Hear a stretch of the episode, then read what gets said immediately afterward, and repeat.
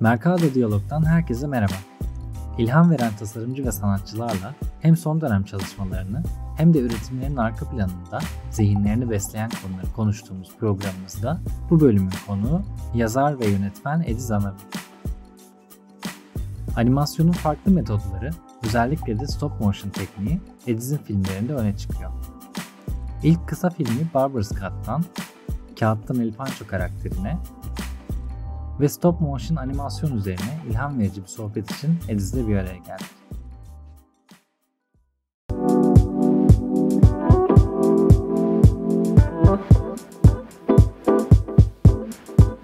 Merhaba Satoshi takipçileri. İlham veren tasarımcı ve sanatçılarla sohbet ettiğimiz Mercado Diyalog'un yeni bölümüne hoş geldiniz. Ben Yağız Genç. Bugün konuğumuz yazar ve yönetmen Ediz Anevi. Hoş geldin Ediz. Hoş bulduk. Merhaba. Bugün seninle çok böyle farklı noktalara değinen aslında bir sohbet gerçekleştireceğiz. Onun için çok heyecanlıyım. Şimdi açılış yaparken yazar ve yönetmen diye başladım ama bunun içinde stop motion animasyonlar var. Deneyim mimarlığı dediğin bir taraf var. E, sanat zaten var. O yüzden bunlara böyle güzelce değineceğiz ama başlangıç noktası olması adına böyle senin yaratıcılık serüvenini genel bir dinleyebilir miyiz? Nereden başladık, nerelere doğru gidiyorsun? Çok teşekkürler. Öncelikle davetiniz için de çok teşekkürler. Umarım keyifli bir röportaj serisi olur. Şimdi benim hikayeme aslında biraz böyle çocukluğumdan başlayacak olursak e, merak ana unsurlardan biriydi benim hayatımda. Kendimi tanıdığım tanıyalı. Çünkü çocukken böyle oynadığım oyuncakları kırıp e, onların içerisindeki parçalarla bundan farklı neler üretebiliriz diye hep bir merakım olmuştu. Ve yaşım ilerledikçe de o merak farklı farklı alanlarda devam etti oldum olası böyle teknolojiye, gelişime ve e, biraz daha o teknolojinin bize hikaye anlatımında açtığı alanlara ilgi duymuştum. Ve üniversitede de aslında fen okuduğumdan kaynaklı mühendislik alanını seçtim. Endüstri mühendisliği okuyordum. E, fakat üniversitede mühendislik alanına girdiğimde biraz böyle sancılarım başladı. Çünkü aslında mühendisliğin e, benim için tam ideal bölüm olup olmadığını sorguladığım bir evrede kendimi sürekli her gün e, Vimeo'da insanların yapmış olduğu kısa filmleri, animasyonları izlerken buldum ve çocukluğumdan beri de zaten animasyona inanılmaz bir ilgim vardı. Fakat bunun benim ileride bir iş e, olarak yapacağım bir alan olup olmadığı konusunda da net kararlar verememiştim. E, fakat üniversitenin ikinci yılında ben biraz daha izlediğim videoların içerisinde böyle çok beni heyecanlandıran, o dönemde aslında teknolojinin ismini bilmediğim fakat sonradan öğrendiğim augmented reality yani arttırılmış gerçekliğe dair bir video izlemiştim. Ve o videoyu o dönemde nasıl yaptıklarına karşı inanılmaz bir merak başladı ve e, o dönemde babamın çok yakın İstanbul Çocuk Tiyatroları'nın sahibi e, Kemal Gürkaynak vardı. Ona gidip anlattığımda o kendi yapmış olduğu şovların tanıtımını bu teknolojiyle beraber yapmak istediğini söyledi. Ve benim aslında üniversite 2'de e, bir projem oldu. Yani iş hayatına girişim ve biraz daha mühendislik dışında işin teknoloji ve biraz daha show tarafına girişim böyle başladı. O dönemde de Arox diye bir firmada ben augmented reality uygulamalar yapan, e, outdoor'da interaktif uygulamalar yapan e, bir yapının içerisinde çalışmaya başladım. Bu dönemde aslında mühendislik biraz daha arka plana itilirken işin kreatif tarafı, üretim tarafı, coding tarafı, teknoloji tarafı çok daha ön plana çıkmaya başladı. Ve ben aslında o dünya içerisinde projelerin gelişim aşamasından satış aşamasına kadar birçok şey görmüş oldum. Ve sonrasında da benim o serüvenimin bitmesiyle biraz daha reklam dünyasına girdim ve o dönem Medina Turgul'da Tribal gibi dijital tarafta staj yapmaya başladım. Bu staj döneminde de aslında reklamcılığın içerisinde o izlediğim bütün videolardaki yapılan işlerin biraz daha reklam tarafında yani bir ürünün tanıtımında veya herhangi bir stratejisi olan bir film üretildiğinde bu süreçler nasıl oluyor? Creative team ne demek? İnsanlar o yazarlıkta gerçekten kendilerini nasıl o ürünle alakalı kreatif taraflara yönlendirebiliyorlar? Onları deneyimlemiş oldum. Ve daha sonrasında aslında benim biraz daha üniversite zamanı çalışmamdan kaynaklı bir sene her şeye ara verdiğim Amerika'ya, Los Angeles'a one way ticket alıp böyle tek yönlü bilet alıp aslında gittiğim bir evreye başladı. O dönem bence benim kariyerimde belli başlı kararları verdiğim bir dönemdi. Çünkü üniversitede hem okur hem de e, çalışır bir konumdayken bir anda hiçbir şey yapmadığım ve hayatta sorgulamaya başladığım bir evreye geçmiştim. Fakat orada gerçekten bir hayat deneyimiydi benim için. Çünkü işte sırt çantamı alıp Güney Amerika'da iki ay backpacking yaptım. Sürekli journalımda kariyerimle alakalı neler yapmak istediğimi yazıyordum. Ve bu yazdığım şeyler kimi zaman işte felsefe tarafına giriyordu. Kimi zaman işte üretmek istediğim veya işte çekmek istediğim fotoğraf sergisiyle alakalı oluyordu. Ve biraz böyle geleceğe dair creative visualization dedikleri aslında yaratıcı bir şekilde geleceğin öngörüsü gibi bir süreçti benim için. Ve daha sonrasında o bir senelik Amerika yolculuğu sonrasında geri döndüm. Ve şu anki ortaklarımla tanıştım. Ortaklarımla tanıştığımda benim için çok farklı bir alana girmiştim. Çünkü biraz daha sanattan beslenen ama aynı zamanda reklam içerikleri üreten ama bir yandan da bu reklam içeriklerinin içerisinde bu sanatı nasıl dahil ederiz diye sancılar olan bir ekipti aslında Pomus ekibi. Ve şu anda da aslında Pomus içerisinde yönetmenlik e, ve bir yandan da creative director'lık yapıyorum. Yani bu içeride e, oluşturduğumuz ekip ve biraz daha işin reklam tarafına yaklaşımız da benim hani eğer tabiri caizse hani sanatın stratejiyle olan birleştiği yani bir ürünü satmak için gerçekten sanatın içerisinde bu e, ürünü tanıtmak için nasıl dahil edebileceğimiz kanallarını sürekli araştırdığımız bir yolla oldu. Bu 2016'daydı. 2016'da ben tabii ki ilk bu ekibe dahil olduğum zaman yönetmenlik ve e, işin kreatif tarafıyla alakalı bir deneyimim ancak geçmiş üniversite zamanlarında yaşadığım e, o iş deneyimleri kadar vardı. O yüzden biraz daha böyle süreç kendi içerisinde benim setlere gire çıka e, işin mutfağında nasıl bu işler hayata geçiliyoryu görmemle mümkün oldu. Ve ben iki veya üç set gördükten sonra kendi içimde şunun kararını verdim. Ben gerçekten bu işin mutfağında olmak istiyorum. Bu belki yazarlık olur, belki yönetmenlik olur, belki görüntü yönetmenliği olur ama işin mutfağında olduğuna karar verdikten sonra da o bütün Amerika boyunca aslında tutmuş olduğum e, journallarda yani günlüklerde yazmış olduğum kreatif fikirlerde ortak kesişim kümesi beni biraz daha stop motion alanına, animasyon alanına yönlendirdi. Ve ben e, o dönemde ilk kısa filmimi çektim. Barber Scott. Benim kendimin oynadığı ve ortağım Veysel'in aslında biraz daha projenin içerisinde görüntü yönetmenliğini ve yönetmenliğini yaptığı bir projeydi. Çok küçük bir ekiptik ve gerçekten o süreçten sonra ben e, stop motion alanına, animasyon alanına girerek kariyerimde güzel bir başlangıç elde etmiş oldum diye aslında toparlayabilirim. Kesinlikle çok güzel bir başlangıç oldu. Şimdi ben de e, sen konuşurken bir yandan düşünüyordum. Normalde e, videomuza başladığımızda böyle bizi izleyenler burada senin önünde bardak dışında aslında bu kupa dışında pek bir şeylerin olmasına alışkın değil konuklarımızın önünde. Ee, onlarla ilgili de ben yazar ve yönetmen diye bir giriş yaptım ama hani nereden nasıl bağlanacak diye böyle bir merakla başlamış olabilir. Ama sen sonuna doğru geldiğinde aslında animasyon ve stop motion animasyon senin hayatına girmesi birazcık daha senin bugünkü yarattığın işlerde öne çıkan e, yaratıcılığında e, ortaya koyduğun bir alan olarak beliriyor. Ve burada gördüğümüz karakter ve çeşitli tool'lar da aslında bu animasyonu belki biraz sonra birlikte deneyimleriz. Evet. E, çok önemli parçaları senin için.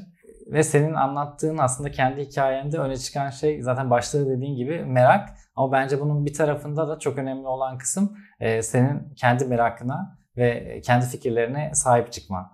Yani şimdi az önceki çekimden önceki konuşmamızdan da fark ediyorum. Daha önceki konuşmalarımızda da hep biliyorum. Ya sen hep bu fikirlerine sahip çıkan birisin. Yani hiçbirinin uçup kaybolmasına izin vermeyen, not alan, onu bir şekilde geliştiren, e, bugün yarın uzun vade kısa vade hepsinin aslında peşinden koşan birisisin. Ve bunun bence ne kadar e, özverili bir şekilde yaptığın daha ilk e, kısa filmin olan Barber's Cut şimdi bahsettiğim orada çok güzel bir örnek olarak çıkıyor. Onun hikayesini o yüzden ayrıca dinlemek isterim. Evet aslında Barber's Cut'ın hikayesi 2017'de ben Barber's Cut'ı yazmaya başladığımda bir tane A4'e çizerek yani genelde aslında yaratım sürecine başladığım e, aşamada e, biraz daha senaryoyu alışılagelmiş bir script formatında yani senaryo formatında yazmaktansa sahneleri hayal edip aslında onları böyle biraz daha Cinali gibi çizdiğim bir evreyle başlıyor hikaye. Ben o dönemde e, bir A4'de gerçekten bir berbere giden bir insan alıştığımız berberde saçlarını veya sakallarını kesmek yerine bu berberde daha büyülü bir şekilde aslında saçlarını ve sakallarını çıkarabileceği bir e, ortamda yer alsa e, bunun hikaye akışı nasıl olur? Aslında bu bir durum öyküsüydü ve ben o dönemde bunu e, düşündüğümde stop motion'da bunu nasıl yaparım diye araştırmaya başladım. Ve ilk defa orada pixelation denilen stop motion'da insanın kullanıldığı bir teknikten haberdar oldum. Ve bu tekniği kullanarak bunun mümkün olabileceğini anladım. Tabii ki o dönemde bunu yapmak için gerçek saç ve sakal kullanımı gerektiğinden kaynaklı benim o dönem yaşadığım en zor ilişkilerimden biriydi. Çünkü ben evde böyle deli kaçkın e, saç sakal birbirine karışmış film çekilene kadar e, kız arkadaşıma hani biraz daha gayret et. Hani çekildikten sonra daha insana benzeyeceğim bir forma dönüşeceğim diye e, aslında o kreatif süreci geçirdiğim bir zaman dilimiydi. Ondan sonra biz o filmde benim daha önceden yapmış olduğum bir film ve portfolyomda olmadığından kaynaklı olabilecek filmi en iyi anlatan bir artbook tasarladık. O dönemde de Beren vardı bizim ofiste staj yapıyordu ve çok iyi bir çizerdi. Onunla beraber aslında o küçük A4 kağıdına yazmış olduğumuz ve çizmiş olduğumuz küçük kareleri biz bir artbook'a dönüştürdük ve bu artbook sayesinde ben birçok kişiyi filmde e, bilabeder çalışmaya ikna ettim. Ve bu süreç benim için çok heyecanlıydı çünkü hatırlıyorum filmin mesela görsellerini çalışan Ömer Faruk Yaman şu anda da aslında Contemporary'de mesela eserlerini görebiliyoruz. O dönem benim Galata'da bir dükkana girip bir tişörtün üzerindeki baskıyı çok beğenip e, ben filmde bu kişinin aslında filmin art dünyasını tasarlamasını istiyorum diye telefonla arayıp ulaştığım, artbook'u gösterdiğim ve ikna ettiğim bir kişiydi. O yüzden o amatör ruh ve o işin heyecanıyla beraber insanlara gerçekten hayalinizi anlattığınızda orada ortak hayal arkadaşları bulabiliyorsunuz ve benim aslında film dünyasında en çok hoşuma giden şeylerden biri de bu. Kolektif bir dünya olması ve bir yönetmenin veya yazarın o hayali karşı tarafa en somut şekilde o iş çekilmeden canlandırabiliyor olması. Çünkü yani bugün uzun metraj bir film çektiğinizde de o filmde minimumda belki 100-150 kişi çalışıyor ve herkesin o ortak hayale inanması, ortada somut bir şey yokken o dünyaya giriyor olması ve uzun süreler o dünya içerisinde bir şeyler üretebiliyor olması bana her zaman çok büyülü geldi. Barbie Cut tarafında da biz aslında ekibi topladıktan sonra o dönem e, Bebek'te buraya böyle yeni taşınmış ama e, berberlik konusunda çok böyle heyecanı olan Brandon diye bir arkadaşımın berber dükkanında çekme kararı aldık ve Brandon da sağ olsun iki gün boyunca o berber dükkanını bize kapadı. Ve benim hayatımın en zor setlerinden biriydi. Bu ilk işim olmasından mütevellit değil ama gerçekten bu benim aynı zamanda kukla gibi her karede tek tek berberin sakallarımı, saçlarımı, kestiği bir evrenin ne kadar zor olabileceğini gördüm. Çünkü normalde stop motion alanında ağırlıklı kuklalarla veya hamurlarla çalışırsınız veya işte sel animasyonsa çizimle bunu yaparsınız ama bir insanı anime etmek kare kare o film çekilirken her bir hareketin fotoğraf olarak çekilebiliyor olması gerçekten fiziksel bir direnç gerektiriyor. Ama Barbie Scott sonunda iki gün toplamda yaklaşık böyle bir 36 saat falan çalıştık e, yani insanüstü bir eforla çünkü artık berberin de açılması gerekiyordu. Müşteriler gelmesi gerekiyordu. Çalıştığımız eve tamamlandığında daha sonrasında editing sürecine geçtik ve ben Barberskat'ı o dönemde aslında bana destek olan biraz daha danışmanlık veren Ruhi Yapıcı vardı. Onun da böyle önerileriyle tamamladım. Ve tamamladıktan sonra benim aslında yönetmen olarak ilk çekmiş olduğum film ortaya çıktı. Ama tabii ki insan ilk yaptığı işte de kendine o böyle özgüvenle ben yönetmenim diyemiyor. Bunun için biraz daha insanların da e, bu konuda hemfikir olması gerekiyor gibi düşünüyorum. Ve biz bu süreçte aslında Barbers Cut'la bir festival serüvenine başladık. Bu festival serüveninde dünyanın çok farklı yerlerinde, Oscar nomini festivallerde de e, kabul oldu Barbers Cut. Hatta o dönem çok şaşırmıştım. Çünkü yaptığım ilk işte Allah Allah ciddiler mi ya? Bu festivale kabul olduk mu? Gidiyor muyuz gibi başlayan bir evrede ben e, Montreal, Kanada'dan işte Seul'a, işte Romanya'ya kadar birçok farklı yer dolaştım. Ve sonrasında İstanbul'a geldiğimde o bütün geçirmiş olduğum Q&A'ler ve yönetmen edasıyla bana sorulan sorular sonrasında güzel bir e, yönetmenlik güveniyle, özgüveniyle aslında buraya döndüm. Ve o hikaye reklam alanında da devam etti ve benim de kişisel projelerimle hala devam ediyor. Hatta burada birazdan belki bahsedeceğim El karakteri de o kişisel üretim projelerinin devamı niteliğinde bir projeydi. Barbaros Kat'ın hikayesi gerçekten çok güzel.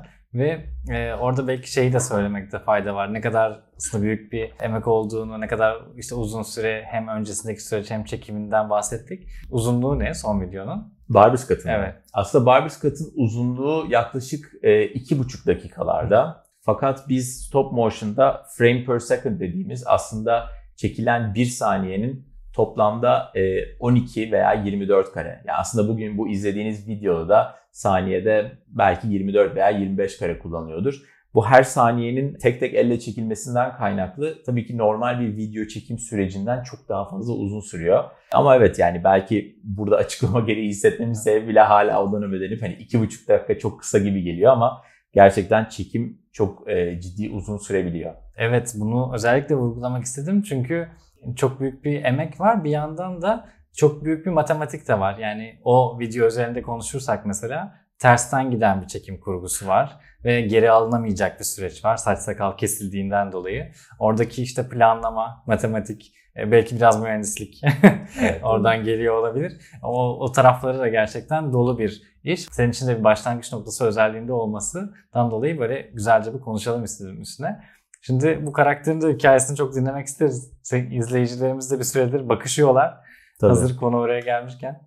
Şimdi bu karakter ismi El Pancho. Bu karakteri biz e, yakın dostum ve aynı zamanda onunla tanışma hikayemden de ufak bahsedebilirim. Biz ilk ofiste aldığımız eserlerden biri bir kağıt sanatçısının eseriydi. Ve o kağıt sanatçısına ben bir gün mail attım. Onun olduğunu bilmiyordum. Aslında ismi Türker Akman ve Deniz Akman ikisi beraber üretiyorlar. Papiye Atelier diye bir oluşumları var ve kağıttan eserler üretiyorlar. Ben Türker'e mesaj attım bir gün. Dedim ki yani eserini çok beğendim. Bizim de ofiste duruyor. Müsait olduğum zaman tanışabilir miyiz? Tanışma o tanışma. Biz sonra inanılmaz iyi anlaştık. Onun atölyesine gittim. Yaptığı işleri gördüm. Ve bir gün dedik ki gel senle bir proje yapalım. Yani şu anda reklam tarafında da çok büyük bir yoğunluk yok. Ee, yaz geliyor. İnsanlar yazın biliyorsunuz hepimiz gibi böyle hani vücuduna tekrar bakmak, böyle yaz gelmeden spora gitme evresinde. Gel bu konuyla biraz dalga geçecek ama aynı zamanda o mizahla beraber işin stop motion tarafında da bunu mesela nasıl bir karakterle anlatırız diye düşündüğümüz bir evreye girdik. Sonra o dönemde Türker e, karakteri çizmeye başladı. Ve bir şekilde o El Pancho, o Meksikan havalarda onların yakın zamanda gittiği bir tur vardı ve Meksika'yı gezmişlerdi. Oradan da böyle ilham alarak dedik ki gel Meksikalı böyle El Pancho diye bir karakter yaratalım. Bu karakteri stop motion bir kukla haline getirelim. Bu stop motion kuklanın zaten gördüğünüz gibi her hareketi böyle minik minik e, ilerlettiğiniz zaman sabitlenebiliyor. Bu mesela stop motion için çok önemli bir özellik. Olmazsa olmazlardan biri. Ama El Pancho'yu şöyle tasarladık. Hikayede de aslında bir insanın yazı hazır olması için 5 e, farklı tip vereceğiz. 5 farklı nasihat vereceğiz ve bunlar neler olur diye e, çalışmaya başladık. Daha sonrasında bu videonun çekimi için o dönemlerdeki animatörümüz, bu arada bu işlerde de hani animatörler çok önemli. Çünkü animatörlerin her birinin çok farklı tarzları oluyor. Kimisi daha aksiyon sahnelerini anime ediyor. Kimisi ise daha böyle sakin ve biraz daha e, insanın günlük hayattaki hareketlerini mimik eden e, hareketleri anime ediyor. Biz El Pancho karakterinde Cihan Ezervolat diye bir animatörle çalıştık ve Cihan abi sağ olsun hani bu karakteri olabildiğince bizim yazdığımız hikaye akışında canlandırmayı başardı. Ve sonunda da biraz daha böyle stop motion, e, biraz böyle insanları hani yaza girmeden e, güldüren, aslında çok da kafanıya takmayın yani günün sonunda hani özgüveniniz yeter mesajı veren bir karakterle oluşturuyor olduk. Aslında bunun backstage'inde de, yapım sürecinde de zaten e, nasıl bir yoldan geçtiğimizi, işin içerisinde o kare kare bu karakterin yaptığı tüm hareketleri nasıl yaptığını görebilirsiniz. Yani stop motion filmlerde özellikle kukla kullanımlarında son dönemde belki en yakın e, izlemiş olduğunuz film e, Guillermo del Toro'nun Pinokyo'su olabilir Netflix'te ki bayağı da ses getirdi. Özellikle en son ondan önceki Pinokyo'dan sonra bence çok daha farklı bir biçim ve anlatım sunuyor bize. Orada da aynı bizim El Pancho'yu çektiğimiz gibi bütün animatörler belki 50 belki 60 animatör her bir sahneyi tek tek El Pancho'da olduğu gibi ufak ufak hareket ettiriyor. Bizim de aslında bu sürecin birebir aynısını ama biraz daha küçük çaplı kendi stüdyomuzda olan versiyonunu yapmış olduk. Ve El Pancho karakteri insanlara güzel, e, mizahi bir hikayesini anlatmış oldu. Çok iyi gerçekten. Bizi izleyenler de bence bu videoları çok merak edecektir. Senin Vimeo hesabında var zannediyorum. Vimeo hesabında var. Bizim şirketimizin pomustudio.com'da e, yine bütün işlerimiz var backstage ile beraber. Oradan izleyebilirler. Şimdi seni burada konuk almışken aslında en çok konuşmak istediğimiz konulardan biri stop motion animasyon konusu. E, çünkü bununla ilgili işlerini gerçekten çok büyük heyecanla ve beğeniyle izliyoruz, merakla takip ediyoruz. Şimdi bu stop motion animasyon aslında neye diyoruz? Bu tanımı karşılayan işler neler? Oradan başlayabiliriz. Sonrasında bu alanda Türkiye'de neler yapılıyor, dünyada neler yapılıyor, beğendiğin işler. Bunlar üzerine konuşmayı çok isteriz. Tabii ki. Aslında benim de stop motion'la tanışma hikayem yine çocukluğumda fark etmeden oluyor. O dönem Nickelodeon'da Prometheus and Bob diye bir seri vardı. Bir uzaylı bir mağara adamına sivilizasyonu yani insanın gerçekten örf ve adetlerini öğretmeye çalışıyor. O dönem tabii ki ben bunu ilk izlediğimde çok küçüktüm. Yani o anlatım biçiminin stop motion olduğunu bilmiyordum. Fakat daha sonrasında bu işi yapmaya başladığım evrede biraz araştırdığımda stop motion aslında film dünyasında gerçekten filmin ilk çıkış zamanlarına kadar dayanıyor. Yani 1900'lere bundan 100 sene öncesine kadar dayanıyor. Stop motion kısaca kamera karşısında kullandığımız obje veya kullandığımız karakter neyse onun her bir fotoğrafta ufak ufak hareket ettirilerekten bir hareket ilizyonu yaratmasına deniyor.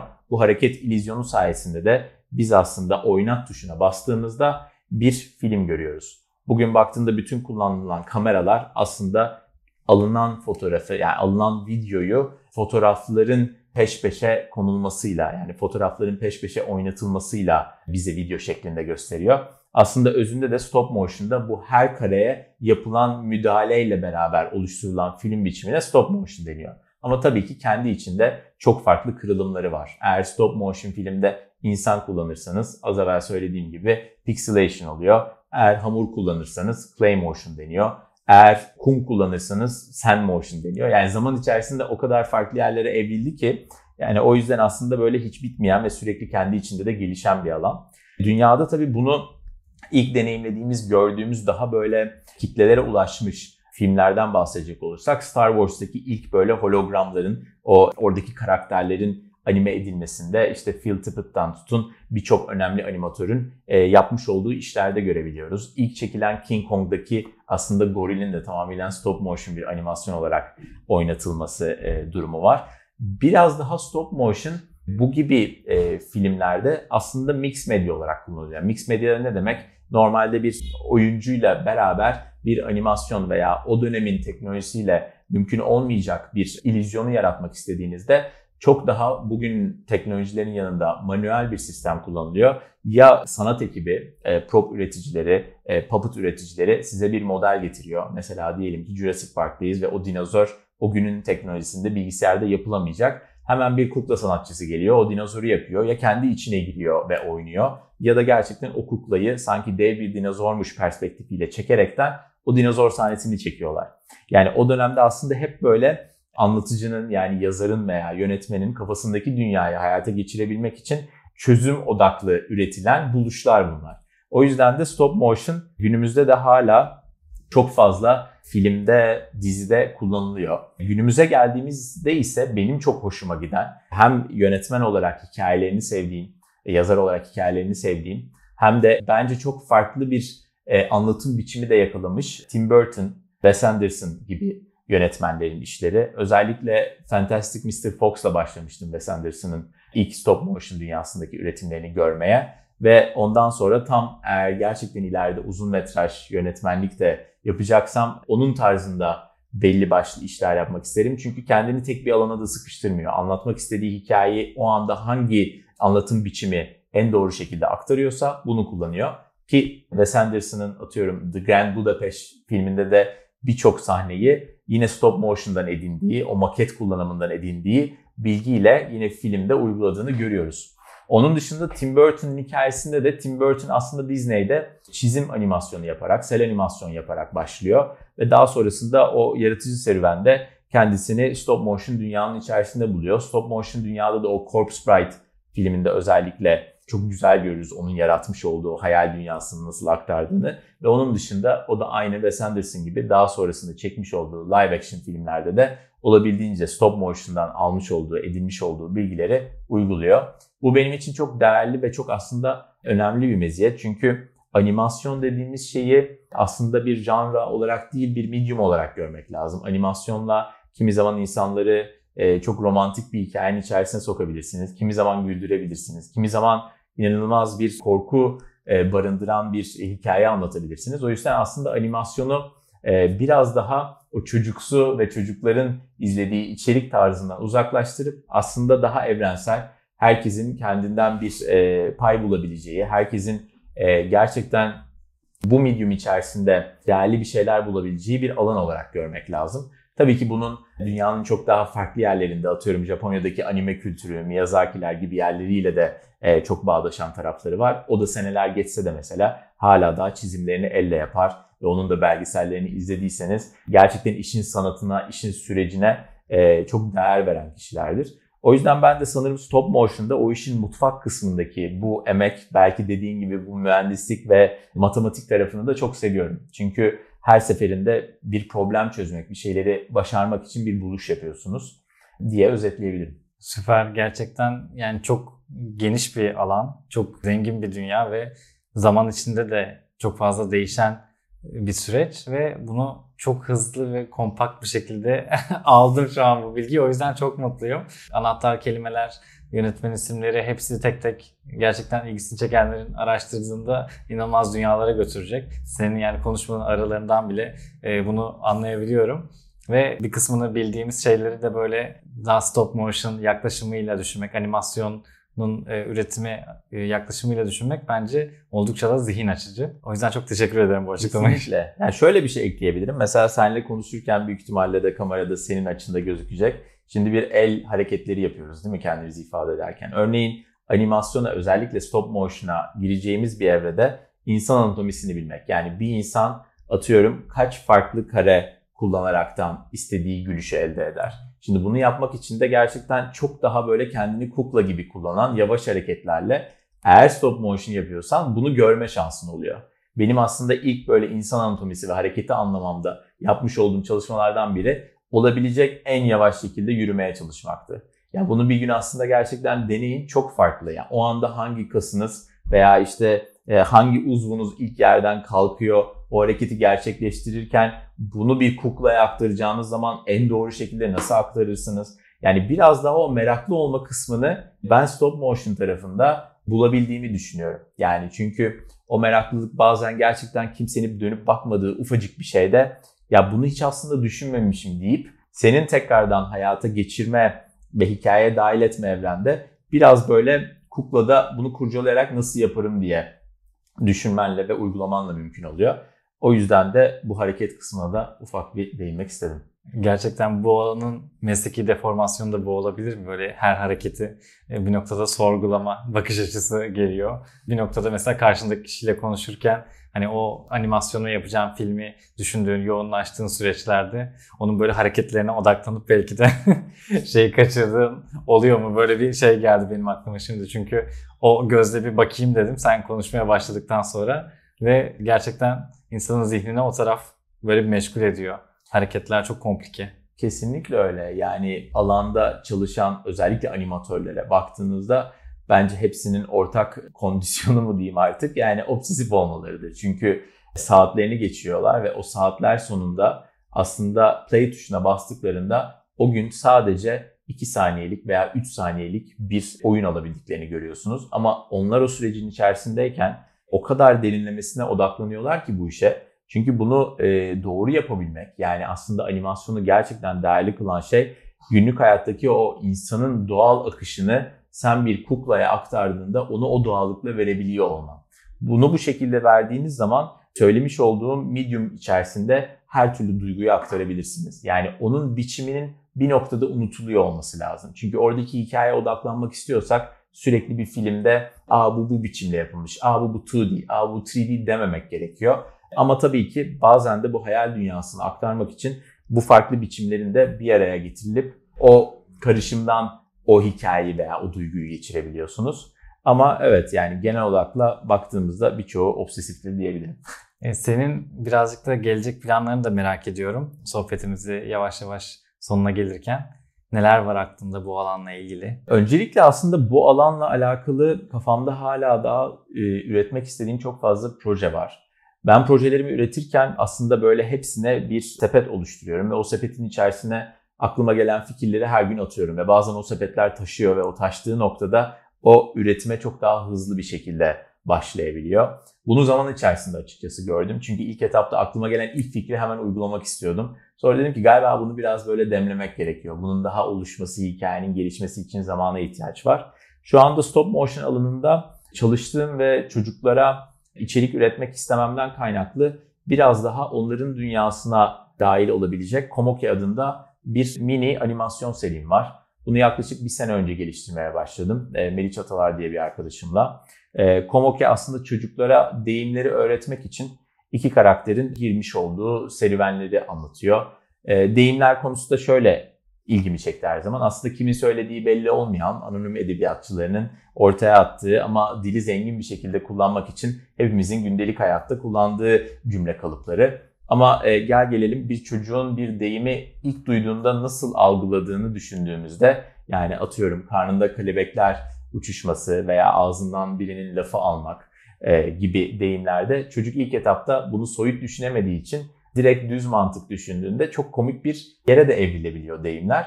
O yüzden aslında Komoke'de de Komo karakterimiz biraz daha bunu daha çocuksu bir düşünceyle algılayıp K karakterimiz de daha deyimlerin anlamını Komo karakterine öğretmeye çalışıyor. Bu seriyi şu anda biz e, yurt dışında co-production ve co-financing aradığımız film marketlerine katılarak sunuyoruz. Bakalım önümüzdeki senelerde de e, stop motion'ın da böyle bir e, proje üretimimiz olacak. Onun dışında da aslında biraz daha işin sanat tarafı ve biraz daha fiziksel üretim tarafında burada görmüş olduğunuz aslında animasyonun bütün çıkış hikayesinde kullanılan işte zoetroplar veya bu fidget spinner dediğimiz eskiden kullandığımız bir yere böyle inanılmaz popüler olan ama sonrasında o popülerliğini kaybeden ama tekrardan animasyon dünyasıyla alakalı bir şeyler anlatmak istediğinde kullanabileceğiniz üretimlere dönüştürmek istiyorum. Yani çünkü burada insanların dahil olması gereken ve bir animasyonu deneyimlemek için fiziksel dünyada gerçekten bu işlerin e, yapılabildiğini görüp biraz daha sihirbazlık gösterisi gibi e, insanlar dahil olduğunda anlam e, kazanan bir sergi yapma fikrim var. O da yine önümüzdeki zamanlarda daha netleşip sunacağım bir alan olur. İki projede çok heyecan verici. İkisini de gerçekten sabırsızlıkla bekliyoruz ve e, ortaya çıktıkları zaman biz Merkab'dan e, zevkle duyuracağız. Hani biz de e, takip edenler zaten direkt haberdar olacaktır. Çok teşekkür ediyorum bugün geldiğin için. Bence çok hem ilham verici hem merak uyandırıcı güzel konulara değindik birlikte. Çok teşekkürler. Yani benim için de çok keyifli bir sohbet oldu. Tekrardan hem El Pancho'yu burada görmek hem de biraz daha animasyon dünyası ve stop motion dünyası içerisindeki o heyecan duyduğum alanları aktarabilmek benim de hoşuma gitti. Mercado Diyalog'da ilham veren tasarımcı ve sanatçılarla sohbet etmeye yeni bölümlerimizde devam edeceğiz. O zamana kadar kendinize iyi bakın.